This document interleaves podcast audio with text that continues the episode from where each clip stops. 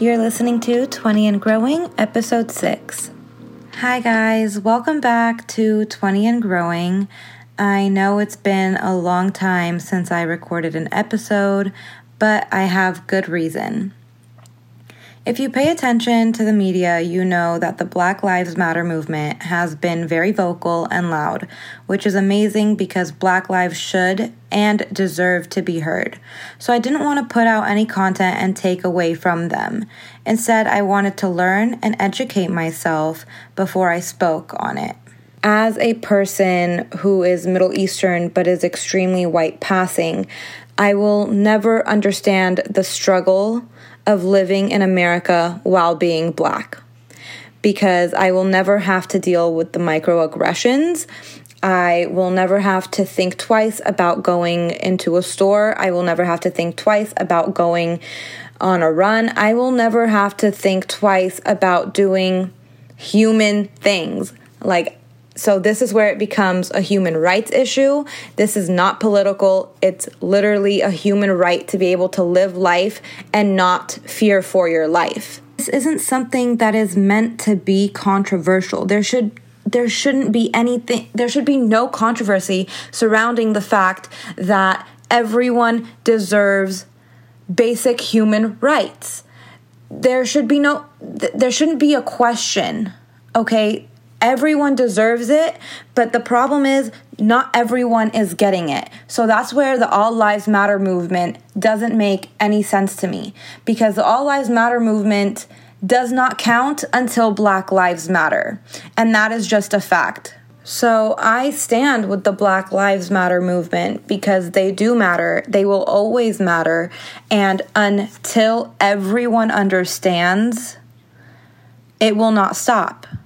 And being a person who is white passing, being white, use your privilege to educate people who aren't understanding the problem at hand. Um, you know, correct your family members, correct your friends. It's really simple. It's the small changes that make the big difference. Sign the petitions, learn understand what the problem is. You cannot fight for something without understanding why it's a problem and why it's an issue and why it should be fought for. This shouldn't be something that divides us. This should be something that unifies us, that makes us stand together, to stand up against Black lives. And what I'm about to say may sound a little bit controversial, but hear me out. You know, I'm in the beginning, um, you know, a long time ago, I would always say if you support the All Lives Matter movement because you're it's a protest to our protest, unfollow me. I don't want to be your friend. I don't want to talk to you. Well, now I still don't want to be your friend, but I will not take you off of my social media because that is where I post a lot of information about the movement.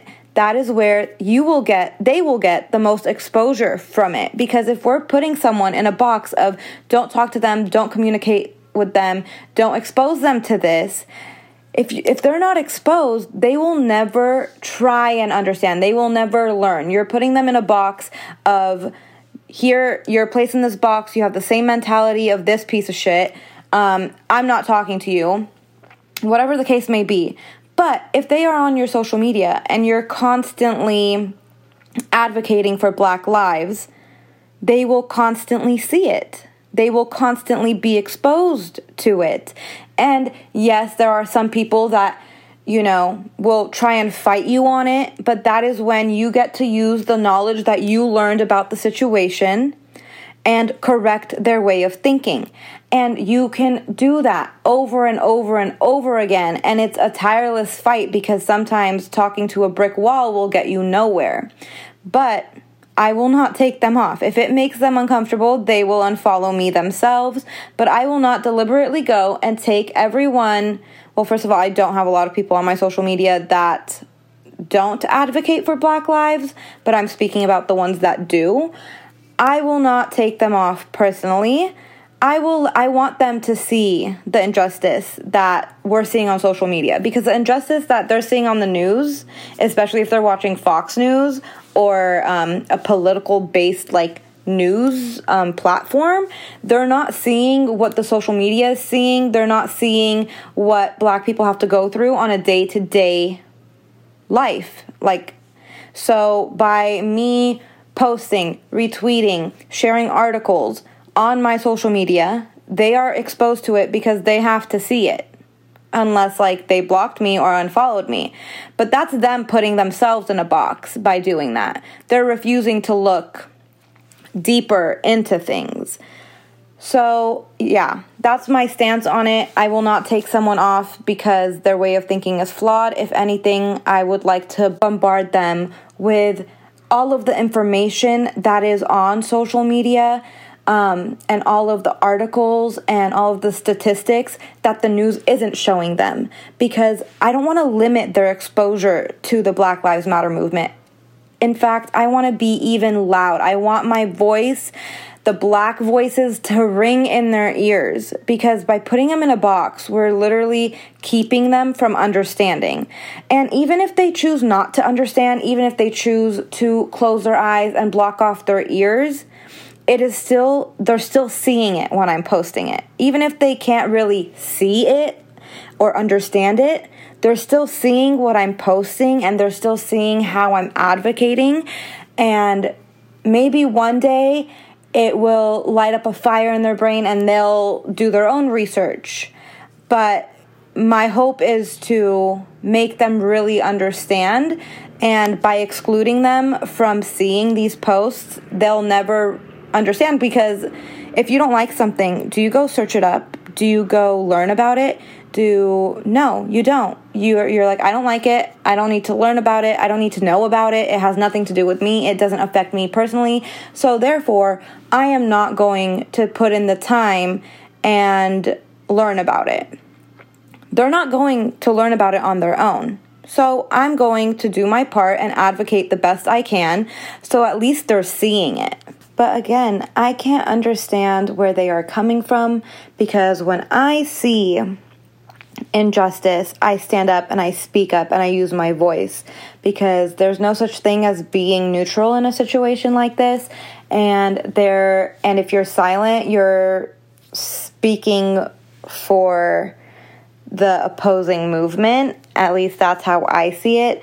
Um, your silence speaks volumes, and the people who aren't saying anything, the people who aren't doing anything because it doesn't affect them personally, they are part of the problem. It's kind of like when you vote. Um, to explain it better, if you vote, which everyone should vote in every single election, this is just a reminder to vote.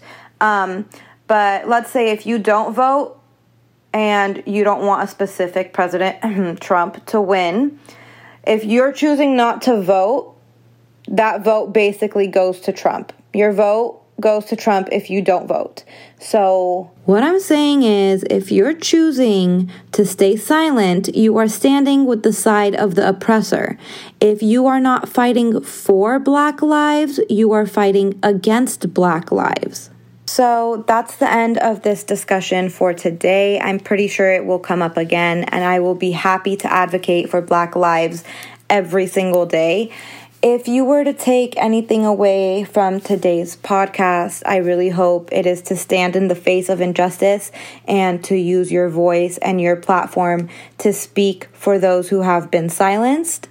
Okay, so now with all of that being said, I hope you guys enjoy the rest of your day or night whenever you're listening to this. And I hope you guys also tune in to episode seven that's coming out next week.